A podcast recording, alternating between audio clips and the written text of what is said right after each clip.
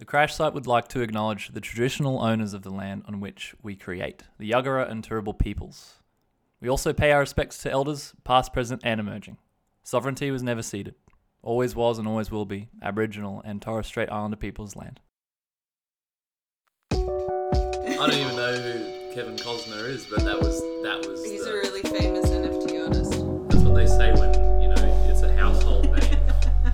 try to have these very serious conversations. Kevin Kevin Costner. Kevin Cost- cost her dollars. Co- cost, cost dollars. American actor. He's an American. We're, we're jumping straight into gear, and today on the Crash Creative Podcast, we have Zane. Yep. Woodley Wood uh, Zaid Woodland Snake. Yeah. And we have Tarek, Maverick Jim. Maverick Jim. and I'm Bed Lopkins. And That's today, it. That's sticking. we- That's sticking. That's it uh, now. You've said it. You vocalized it now. yeah, that's my official name. It's me, Bed, and today we're Bed talking Lopkins. about we're talking about beds and utilities. Um, and we're not talking about the utilities you pay for at your house. We're not talking about the utilities of that cushiony thing that you sleep on. We're talking about the utilities as it pertains to NFTs and the future of the art world. So, that would start off. What do you guys think? How, how would you define utility? Can we have crickets? yeah, yeah, yeah, yeah. Crickets. Um, utility specifically in relation to NFTs. or just like in general like like because i think i think for a lot of people they hear about nfts and they go like oh why would i buy a jpeg? Like i can just copy that. You know like mm-hmm. there's this it's very there is definitely a a lot of energy around hating on nfts and what they are and being like it's a very silly thing. Mm. But i don't think i think the biggest thing that the biggest argument for nfts and what their potential is is this idea of utility Yeah. so maybe it is around NFTs. It's going when you think about this idea of what utility is and what it can be. How would you explain it to someone that's going, "Oh, I, why would I just pay all this money for a JPEG?" I guess utility is like how what how you can embed um, how you can embed more value and more options for the consumer or for the audience of an NFT project or for any kind of creative project that you're doing. I think it's taking the artwork or key one step further. What? Sorry, just noises happening in the background. I think it's taking the artwork or the project one step further and providing subsequent services or access to more projects, more of your work. So, as an example, you could give someone a JPEG or a photograph that can, yeah, it can be copied, but it wouldn't be the original part that that you bought, kind of thing, and that is the upside to the blockchain. But um, you could then offer them limited edition shoes that came with that artwork of a pair of laces or something or you can make an album and give out copies of the album artwork and then embed access to a bonus track. So, so there's like it's realistically whatever you can think of you can create within utility. In like I mean in Web three, but also if you want to think about it IRL, you can think outside the box when you're providing your audience with art as well. So I think that's kind of the exciting part for us as well is this idea that like this is going to change everyone's attraction to web 3 i think it's going to like make everyone have to think creatively and have to think okay what is the most value i can provide my audience with what is the craziest thing i can do or the most niche thing that i can do and i think it's going to provide a little bit of that competitiveness that also leads to seniors like we've talked about in previous podcasts hmm. Yeah, I think you make a really good point there. I think there's a big part here that's about value. And hmm. if you know us personally, you know we love value. I love a good deal. I love a Wednesday wings ten dollars a kilo. Right? It's it's you know, I love I love, you know, feeling like my investment in something, you know, I like to feel like I'm getting a good deal. And so with NFTs, like there's naturally that in the same way with the art market, there's an ability to store wealth. Or like have an asset that is worth. I just kicked my water bottle. My apologies. How could There, there is the ability to store uh, store value in your asset. But what utility does is look at this idea of what assets can exist beyond this one physical image or this one digital artifact that is the NFT. Mm. What does that NFT allow you access to? And what are the rewards and benefits of holding that NFT for a long period of time? So that you're both hedging your bets on the value of that individual asset increasing, mm. just like you would with an artwork. Mm. But there's also additional perks that you get for holding it for longer or having access to it in your wallet. A very specific example, maybe, just to throw out, is something like a, a membership system, like a country club, or you know, there's like all those places where, say, if you get a membership at a golf club or something, you then get discounts every time you come in. You get discounts at the bar, you get discounts like that. That is utility. You mm. pay upfront for a membership to something to get utility later later and sort of committing yourself to to that community. Mm. I feel like at its core, it's a two-way street that mm. you're like committing to and opening up between the value giver and the value receiver, mm. but it also reciprocates in that, and then it's also future oriented. Mm. You're investing in in the future of this connection or this thing. A hundred percent, a hundred percent, and it, exa- it's exactly that, right? It's an investment. Mm-hmm. It's as as a creator, as someone that's building an NFT, you are investing in your community because you're you're laying out a roadmap and you're laying out benefits, convincing people of why they should invest in you, mm-hmm. invest in your project. Mm. And so I think you know let's let's tackle it now. We'll talk a little bit about the broader sort of utility uses around nfts mm. but ultimately where we want to get to in this episode where we want to sort of move this to is as artists as creative people how can we start utilizing this idea of utility in in our creative practice? Mm. Whether that is we want to use web3 technology and and build ourselves up on blockchain or if we want to just be operating IRL only, but Yeah. looking at how utility can play into the work we create. Yeah. Because if you can add more value to your audience, to your consumers, to galleries, to people that are going to invest in your work, if you can add more value to those people, you are going to be worth more to them. It's always about value exchange. Can I just make a point of like investment as well? It doesn't always have to be financial. Like, uh, uh, especially we've talked about this a lot. Money is time. Time is money, and how important time is. If, Yeah. if you're actually interested in an artist's work and you don't have the money or the means, time investing in them and connecting with them is also like quite a valuable resource, which will have utility in the long term as well. Mm. Recognition, even. Yeah. Yeah, definitely. And so I think let's start like at a, a very sort of base level, right? We'll start talking a little bit about some NFT projects that we've seen out in the space that encompass some ways in which utility can be embedded into these projects.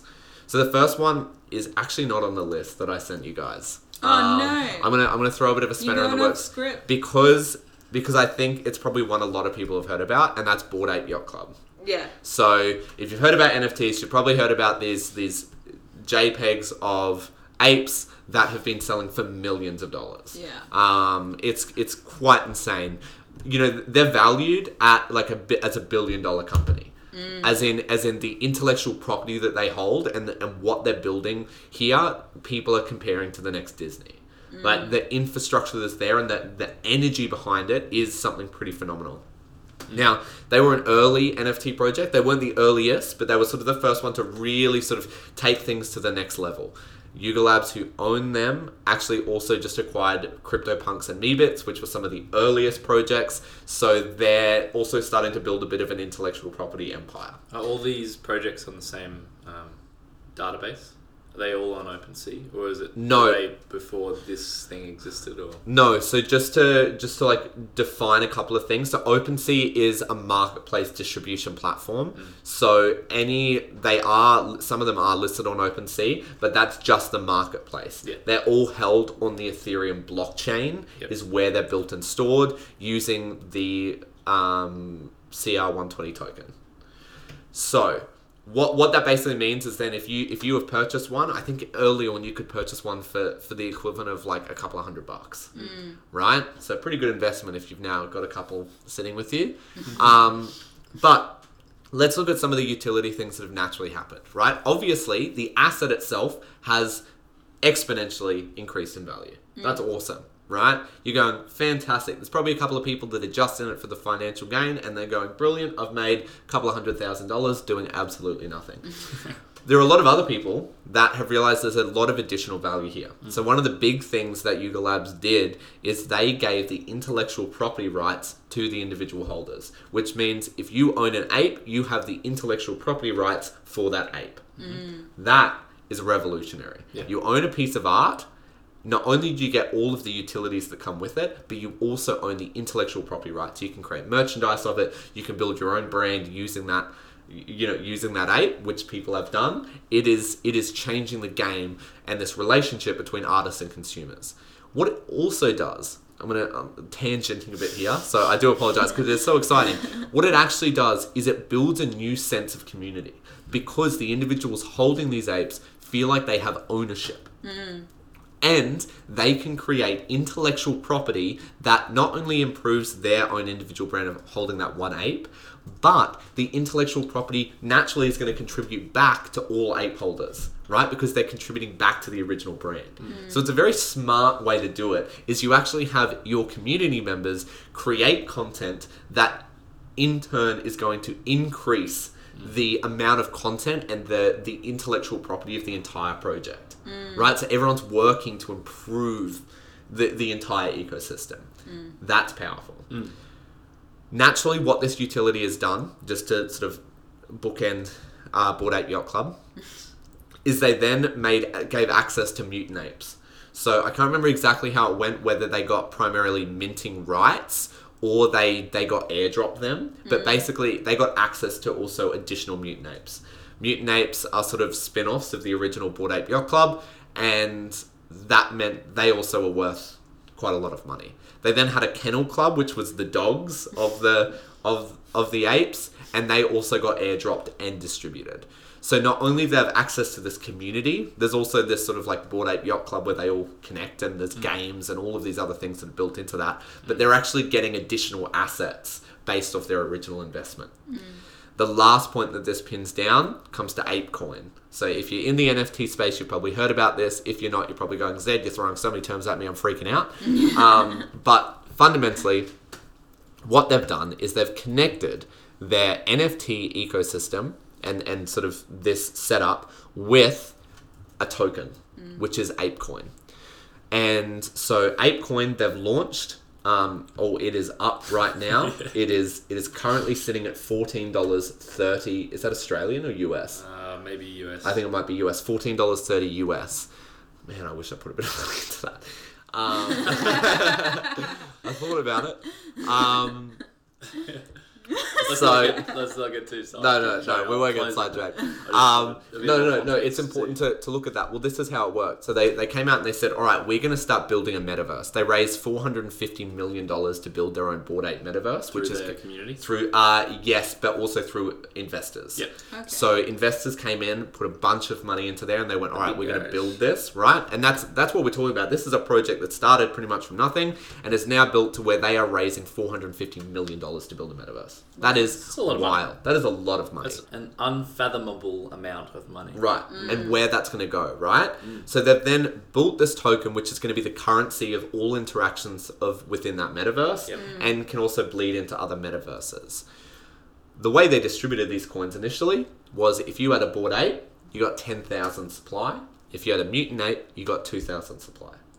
Loose. Right? So if you think about it, if you had a couple of bored apes sitting there, you're just getting an airdrop of a couple of hundred thousand bucks Yeah, at fourteen dollars a piece. just for being a part of the community. just for being a part of the community. yeah. Right? So you're actually getting natural rewards, right? And naturally the value of that, like yes, you could you could go through a series of processes to convert it back to fiat, but you could also hold that and commit to the development of the community, investing back into the community.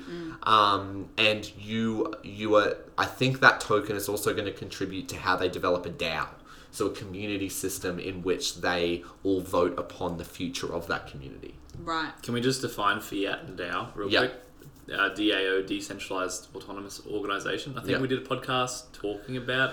We might we might do another deep dive into DAOs because a lot of people are talking about DAOs as sort of the future of, mm. of what's happening in the in the NFT and crypto space. Yeah. Um, but fundamentally, if if you're very new to it, you're looking at a new way of of a company structure mm. that is decentralized and that is about the community. It's sort of flatlining the hierarchy. Yeah. So it's about community votes contributing to the overall direction of a company. Mm-hmm. And then fiat money. I guess like more so money that is recognized in the formal structures that we all are familiar Yeah. with. So such as you know currencies that are sort of tagged to a country or Yeah, and are controlled by the banks. Yes. So uh, banks can print them, or sort of Yeah. the Federal Reserve can print them. We're looking at Australian dollars, US currency, all those things. Um, compared to cryptocurrency, which is not fiat. Mhm. Awesome. I know we, we sort of went on a deep dive That there was to good. throw Yeah, yeah, yeah. out. Um, A little bit of an urban dictionary there. Yep. now I'm gonna bear with me. I'm gonna throw a couple more things out before we we jump into sort of the broader conversation. Yeah. Stop me if anyone has questions along the way. Yeah. The next one that I want to talk about is Jenkins the Valet, and this is actually a project that has been launched from someone who had a bored ape. That they went there is an identity behind this bored ape, and they've gone. I'm going to build something. Um, Wait, I know this one. you sent this a while Yeah. ago. To us. Yeah. a while Yeah, ago yeah, yeah. when Yeah. it was just minting. Yeah. um, I love it. it, it's it's really cool. So what they're trying to do is they're trying to change the way that uh, stories are written, um, and they're trying to kind of expand on this idea of building IP, but then telling stories around it. So they've actually partnered up with Neil Strauss, who's a pretty famous uh, author who wrote The Game um, and a couple of other books. Um, but basically, what it was is you could purchase sort of a. It starts off with like a ticket, keys, a valet stand, or a yacht to be a part of this community, and they all had a bunch of different utilities and sort of voting structures within this community. Um, what they then came in and did is they sort of built this backstory of Jenkins the valet. Um, it's sort of on their on their website. Um, it's sort of he's sort of saying that like when he was young, his mum and dad left. Uh, his mum left his dad without a word, and and sort of he then started learning about stories, and he was a part, he was the head valet at um, Bored Ape Yacht Club and so it's all of these stories that he's heard and this first project is him is his tell-all book about all of the stories he heard around Bored Ape Yacht Club and being a part of it so they've then brought in some some professional writers and they then vote on all of the different proposals of like what genre should the book be what should happen at this point which characters are going to be a part of it Process. yeah. So the community is part of a writer's room. Yeah. That where they have real votes on what happens with the project, and then Mm. the project is executed and distributed. Except the room is virtual. Exactly. Um, what's really interesting is they are also going to release the book uh, through a traditional publisher as well as NFT. Mm. They're thinking of actually uh, building them, in, it's sort of trying to blend those two worlds. Yeah. And then expand that IP further and further. Which is important too, like in this stage of where this technology is all at. Yeah, exactly, exactly. Yeah. They're, they're looking because when you're doing this, we're always talking a lot. Of, another terminology that's probably going to come up a lot when you're looking at NFT projects um, is roadmap, right? So what's the roadmap? So what's the vision fundamentally is we're looking at. So where is my utility going to take me in the long term? Yes, I have these votes in these early stages. I'm part of this community. That's really valuable. Um, and naturally, as this project gains traction and the first book, say, is very successful, the tickets to be a part of that community are going to go up in value because more people want to be a part of it, but there's limited supply. So there's that aspect, but then there's also this idea of, well, this could keep expanding. They could partner with Meebits, another NFT project, and start to tell stories from that perspective. And then all of a sudden, you have this whole new creative infrastructure that's building where writers are collaborating with the community to tell stories. Mm. And that's powerful. Mm. Mm. And that's something we haven't actually been able to see or have infrastructure to support until until now because it's built into blockchain technology and there's infrastructure there that's being supported and there's money going into it to actually allow that. So it's it's a new way to collaborate. Mm. It's epic. Really, it's epic. Yeah. Like imagine, like imagine even even like looking at how you could do something like this for other creative mediums. Mm. You could write a play, Yeah. you know. and piece it all together. There's so many people doing really similar things with film, Yes. you know, and letting people like choose character paths and how the film's even being built, kind of thing. Yeah. This actually reminds me of the Choose Your Own Adventure books when I was Yeah. growing up. You know, and, and then actually they changed. They uh, Netflix did some series where you could do that in Yeah, Netflix the well. um that Black Mirror episode. Yeah, Yeah. yeah, that was all like choose your own, and then and then you have like all the Die Hard fans who go through and like actually figure out what every single yeah. um, pathway possibly is kind of thing but it's it's like kind of taking that idea to the next level of not only can you pick what's happening but you're choosing what those potential storylines are hmm. in the first place. But i guess one of my questions would be like how do you think that ride at that virtual writers room would go? Like do you think there's also the possibility that it could cloud the creative process? Like do you think there's also a point where it needs to be like okay presenting five different options not so much as okay we're just opening this up to like any idea ever you know I think that's how it operates. Yeah. I think so, and I think that's why they brought on like a professional writer like Neil Strauss. Yeah. Is like he kind of steers the yacht. You know, Yeah, yeah, Uh, yeah, you know, like he is the one at the helm, and then he goes, "All right, now's a really good point, or like stage in the creative process to open it up to the community. And here's the five options that are possible Mm. that would make sense and keep the story developing, and then."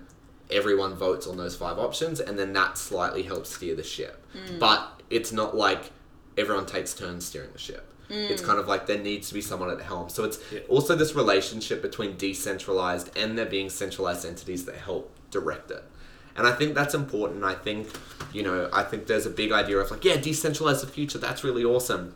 But I think there is traditional infrastructure that needs to be a part of that. There is Yeah. the need for people to guide things. Yeah. Um, and and I think that's it's this sort of give and take and this kind of experiment to figure out how it all works. yeah. Um, but the fact is, naturally, if people have invested money into this project, there is an end, and they feel like they know that the more they give to the project, the better their returns are going to be. You have this this natural community that is going to necessarily so it's in their best interest to act in the best interest of the whole, not the mm. individual yeah because if the whole does well, they do well. And that is, I think, the biggest thing here is all of a sudden a community is rewarded for helping the project and helping the creative journey move forward. Yeah. So bad actors are actually discouraged from being bad actors because they suffer as well. Mm-hmm. So that idea of seniors we talked out talked about a couple of weeks ago, where you, you're sharing the rewards and the the failures as well. Yeah. know, but it, it's that communal effort towards a single vision, and naturally, the more that that grows, the more that people come involved and directly have utility, the more people will be rewarded. Mm. I think it's something that, especially within entertainment media, people have been crying out for for so long. You know, mm. like these communities that have such large large voices and impact on centralized media as well. Often end up being like the true diehard fans. Like if you look at Marvel Universe or like DC Universe, like all of these large communities that have direct impact on how the final product turns out you know like there's been so many times where there's just been like a public outcry to see like a certain actor in a certain role or whatever or just like uh, i don't think that's going the right way or the like point in case the sonic the hedgehog Yeah, I was gonna thing say, yeah. seriously like everyone was just like no that's not okay and they they rewrote it you know like Mm. i think everyone's realizing that the audience should have impact on what the final product should be, especially when you're recreating something that's so beloved as well, you know? Yeah. I really like where this conversation is going, and it makes me think of the dynamic in a theatre or a live music show between the audience and the Yeah. performers, right? Yeah. I, I did have a point there, but it's it's gone with the wind. No, but I think I think what it's encouraging is greater intimacy between artist and community, mm. right? And this is like I think all three of us agree that we love live theater. Like there's something about the live experience. We've rattled on about it in other podcasts, so I won't go into the whole philosophy behind it. But live theater is truly incredible, and if you don't see live theater a lot, I really encourage you to go out and like experience it for yourself. Try and mm-hmm. find the stuff that's off to the fringes and sort of a bit more experimental, a bit more immersive. I think that's really where the power of theater is. But what's so great about it is there is this this idea that everyone is invested in a story. This suspension of disbelief is immediate. You can't pause it and go go to the bathroom or have a drink. You know, it's like you are fully there and present, and these actors are in front of you. Mm. It is tangible, mm. and and so there is a there is a connection there that I think is unparalleled. Mm. And what we're starting to see is that same kind of investment that you have when you go to the theater can start to bleed out into these broader communities because you can actually connect with the artist in a Discord, be having a conversation with them and learning about their process as they're creating something, mm. right? You can be with them as they are releasing a project. Mm. So there's this new level of intimacy and openness, this deeper relationship with not only the artist, but your peers who also care about the art. Mm. Yeah, it's a forever evolving Q and A session. Yeah, Literally. it literally is. Literally. Yeah. Process all of a sudden has value, which is so important because I think process, and we've spoken about this before, but the value of process over product, I think, Oh. is is infinite. Um, because the process is where there is learning, where there is growth, where an idea manifests and transforms and evolves into something realized. And that is also exciting for audiences. We want to know how did this come together? Where did these ideas come from? How, you know, what did process enable you to discover? Mm. And so I think now what happens is through community building, process becomes a core part of an artist's journey and it's valued and it's shared and a community can also be a part of it. Mm. So they feel they have ownership over the final product mm. and ownership is valuable. It means that people are invested. There's utility from the consumer in the process and the contribution to that. Yeah. Exactly hmm. Which can spur your own creative ventures. Like the Jenkins thing, you know? Like hmm. he's become a part of this community, he's fallen in love with this character, and he's then gone, okay, well, actually, there's a, there's story here, and there's a community within this one character, you know?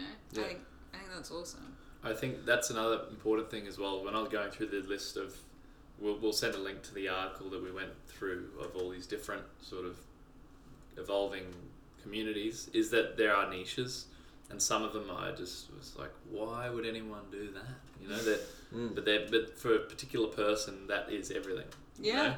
and that's I think the exciting part too is is is if there's gaps in there like you can acknowledge that and go oh, okay well maybe there's a chance here for me to do something or like build a community there Yeah, it's it's there's a opportunity for specificity Mm. and to be unique and to really nail into your niche, mm. right? To find people like-minded people and mm. connect with them. It's that idea. I think we've spoken on here before. I know we've definitely spoken about it.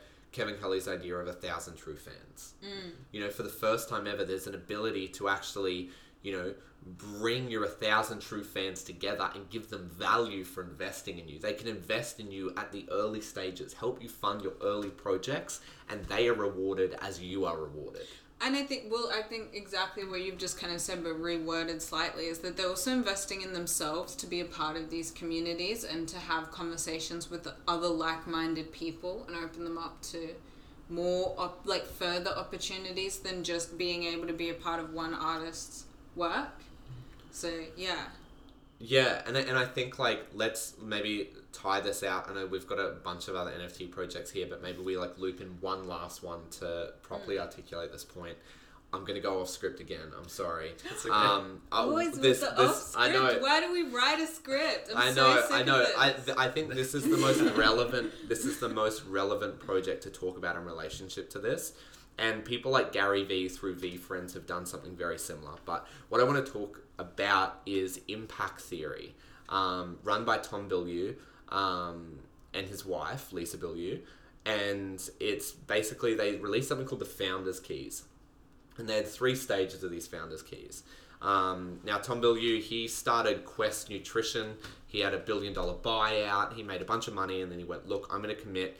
From a very young age, he wanted to be a filmmaker, but what he realized is his real mission was he wanted he wanted to make sure that everyone had access to a growth mindset before they turned like 20 or something like that. Yeah. So you wanted to create content that was both fiction and non-fiction that focused around that. Started off with Impact Theory, which was a podcast and sort of a video show on YouTube, and they built a massive following, interviewing some incredible people, having deeper conversations. They expanded that into Impact University, which is sort of like an online course and program that you become a part of. Um, and they basically then built these founders keys, and they're starting to build. They want to be the next Disney. So, and they're really interested in the into like cartoon um, and and comics and that kind of thing. And they've had a couple of projects with people like Steve Aoki working on projects like that. But fundamentally, these founders keys, level one, pretty much gives you like partial like access to the university and sort of as a contributor and access to like whitelist mintings and all of that for the future of all of the projects they're doing. Mm. Now they are a Web two company that is completely pivoted to Web three. They're not dabbling in it. The second that basically they heard about NFTs establishing, they shifted everything. They're now a Web three company. Yeah. The middle stage, I can't remember the exact specifics on what's on offer, but where it gets really interesting is this top tier. Now, the top tier, they're a bit more expensive. You get, you basically, everyone is getting airdropped every time new NFTs come out. So you no longer need to buy them, but you get either primary minting rights or you actually get airdrops. So every time they work on a new project, and imagine they are like Disney, so they're working on all these different projects, mm. building IP, you get airdrop them. Mm. But if you're Can Yep. I just ask what airdrop is in the space of NFTs? Yes. Yes. So an airdrop is basically like a gift, Yeah. right? So they have your your wallet address. Yeah. And you've already purchased something in there, and then they can basically build it in where they then airdrop you um, another NFT. Yeah, you don't have to have an Apple product to get airdropped. And it's not a helicopter that comes in. No, it's not a physical airdrop. It is a digital airdrop where you open up your wallet and you've been given something additional, Cool. right? Which could have significant value. It's like Christmas. Well, it's like those ape coins. Everyone Yeah. was airdropped those ape coins in a way, you know. So yeah, it's like it's like Christmas all year round, built on a roadmap. Whoa, NFTs are crazy. um, but fundamentally, the the coolest part of this legendary token, so their highest level of involvement, is it includes the right to partner. What this means is that as Impact Theory is building the infrastructure, um, as they're building new IP, they're pitching things to Netflix, they're trying to scale their projects. If you hold that legendary key, you have a right to come up with ideas w- around that IP and pitch it to the team and possibly get funding through Impact Theory and in partnership with Impact Theory to produce new content with them. So, as an artist or a storyteller, you can actually get that key and then be working, not be employed by Impact Theory, but be working on ideas around it and then try and partner with them on projects that leverage their IP and take it to the next level. What's really interesting is that this all started because Tom Bilyeu at Impact Theory wanted to get the IP to the Matrix. Mm. He went into Warner Brothers, who hold it, and he basically went, "Look, I want. Don't give me the main characters. Don't give me the sort of traditional can- canon, right? Uh, give me a couple of spin-offs. Let me build up my own version of the Matrix that exists in the same world, but it's a different computer system, mm. and let me start telling stories that way. Because Matrix was one of his favorite movies that had the biggest impact on him." And they basically wouldn't buy it. They were like, no, it's too hard. Here's all the things that needs approval, blah, blah, blah, blah, blah. Hmm. Mm. And he went, I don't want us to be limited by that in that same way. I want mm. people to have access to our IP and build on it. Just like the Bored Ape Yacht Club is giving people the rights to their own IP. Yeah. As a legendary card holder, you can contribute to this IP and partner with the studio. Mm. That is revolutionary. And if you look at their trajectory of where they're going, um, you can see that this is going to have, you know, incredible upside, incredible potential. Mm. Like I'm putting it out there, the crash site is going to have one of those legendary keys eventually. Mm-hmm. Yeah, look, Like we're going to work to get one of those because Impact Theory is a company that is doing incredible things in this space mm. and they're building infrastructure for their community, mm. right? Mm. And and they're talking about like these keys, you know, it doesn't expire. This holds on as they develop, right? If they become the next Disney and you're holding that key, Yeah. the value of that is going to be absolutely incredible. Yeah. So you're investing in the future of a company. You're investing in the intellectual property that they're developing and knowing that you have stakes in it. That is absolutely incredible. Access seems to be such a common utility amongst the Web3 Yeah. um, infrastructure. And it's Right. all transparent. Yeah. It's built in. That's Yeah. the brilliance. And it's one of the main things, like the other week when we were talking about what we didn't like about the current art community and how you get started within the industry as an emerging artist. We were like, one of the biggest things that we were talking about was access access to hmm. resources, you know? And the fact that you can have direct access to industry leaders within a new space to not only be a part of their conversation, but potentially lead a conversation with them. Yeah, game changing. Hmm. It's massive. It and and I think it changes a lot of perspectives in the traditional art world in the traditional creative industries because it goes well how how does this transform my practice? So i think you know i it makes me think a lot about um, and i've been reading a little bit more in in sort of like film theory and like media theory recently because it's something i'm really interested in. And a lot of the early textbooks around media theory have been predicting um, decentralized creative practice, which is wild. Um, but that's a whole nother story, so I'm going to leave it. but one of my favorite, you know, it's it's if, if you've studied media theory, if you've done a liberal arts degree, you probably know this the name Marshall McLuhan. Marshall McLuhan was a media theorist. He was very very prominent, sort of in the I think like 70s, 80s, that kind of actually it might be even earlier 60s. Apologies, I don't have that off the top of my head, but he he's sort of famous for this quote: um, "The medium is the message." And fundamentally, what that comes down to, at least from my perspective, is that the medium of transferring information, the medium of creativity, the medium of connection and engagement and community building is the point, is the message. Hmm. The medium holds value. The medium is part of the way that we are expressing ourselves. Hmm. It's what makes art forms different from one another. The medium is significant right? So the medium we choose is real, you know, actually builds builds the infrastructure for how we mm. communicate. And so in this new world of Web three, the question I sort of want to ask to us and sort of more broadly to an audience as you're thinking about this is ask yourself, what is the medium of NFTs, mm. of blockchain creativity? You know, of this decentralized creative infrastructure, what is the message in that medium? So when you're creating work, I think you know, if you're doing it just for money, you're at the wrong you're on the wrong podcast. I'm sorry. Like if you think you can make a quick buck and that this is about flipping things and that kind of thing, I just don't think this is the space for you. That's not what we're interested in. We're interested in long-term community building, the development of creative practices that are sustainable for artists and audience. But fundamentally, we need to look at this new infrastructure and go, this is a new medium of expression. This is a new way of creating and connecting. Mm. And so, what is the message of that medium? We need to think very deliberately and consciously of how we're using this technology. Mm. Mm. And so, what I sort of want to open up to us now is, you know, how do you think this idea of the medium as the message um, ties into the connection between utility in in real life art world and Web three? the fact that the utility is such a large part of the medium, right, is that you're kind of you're just saying that it's an open space.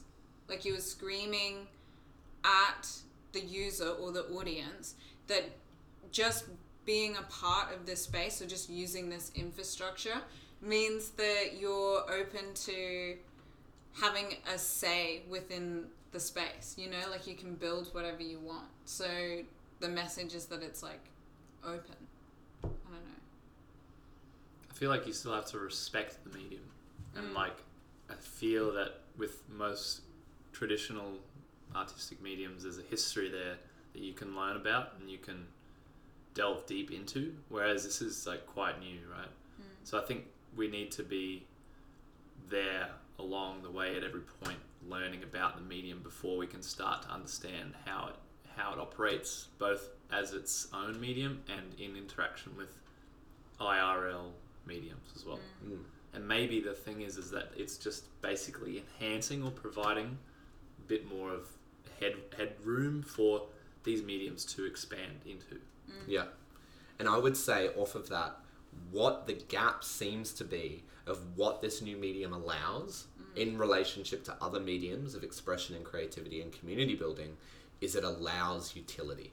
It allows creators and creatives to embed utility into their work. Mm.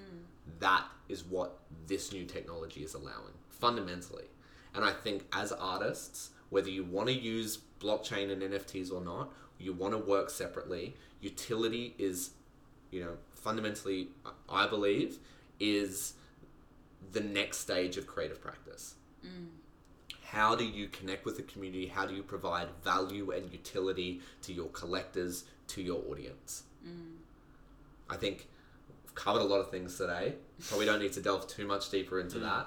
But that I think is is this final point of going, how can you as a creator embed utility into the work you create so that you can build deeper connections, deeper relationships, and you can collaborate better with other people. Perfect. Perfecty. Cool. Well, thank you for listening to episode 27. 27, baby. the I Crash almost said Creative. 26 just then. Well, if you said that, you would be wrong, Tara. I know. Well, it's I because know. that hasn't been uploaded yet, so Oh, no, yeah. we're changing the upload on the podcast. Yeah. You're now listening poten- uh, any day of the week. I guess it depends on when you listen to. But we're shifting the upload date to a later date to allow for process. Yeah. Yeah, a little bit more time to get things sorted, make sure we can deliver the highest quality podcast we can. Yep. Podcasts will be coming out on Fridays from now on. And yeah, also, I know we promoted a lot. Please join our Discord. Join the Uh, Discord. Come Just be a part of the do it. conversation. Make sure you're following us on socials at the underscore crash site. Um, we're going to be chasing that full the crash site name. You know it as we Yeah. build, Yeah. as we establish ourselves. But in these early stages, we're looking for people to be a part of this. You know, we're looking to build utility in the work we do. Mm-hmm. We're looking to create more. We're looking to share more, and we have some exciting stuff coming up. So if you're out there, if you're a creative, what you can do is you can subscribe to this podcast. You can share it with some friends. Like that's that's all we ask is that if you enjoyed something, if you found something valuable here, if you can share this with a friend, like it helps so much. Mm. It helps build our community. Mm. So share it with a friend, and if you want to learn more, if you want to engage with us a little bit more, jump on our Discord. Do it. You're amazing. We hope you have a beautiful day, and we will see you next week for another Crash Creative podcast. Bye. Bye! Bye. Hello. No, don't say that! No.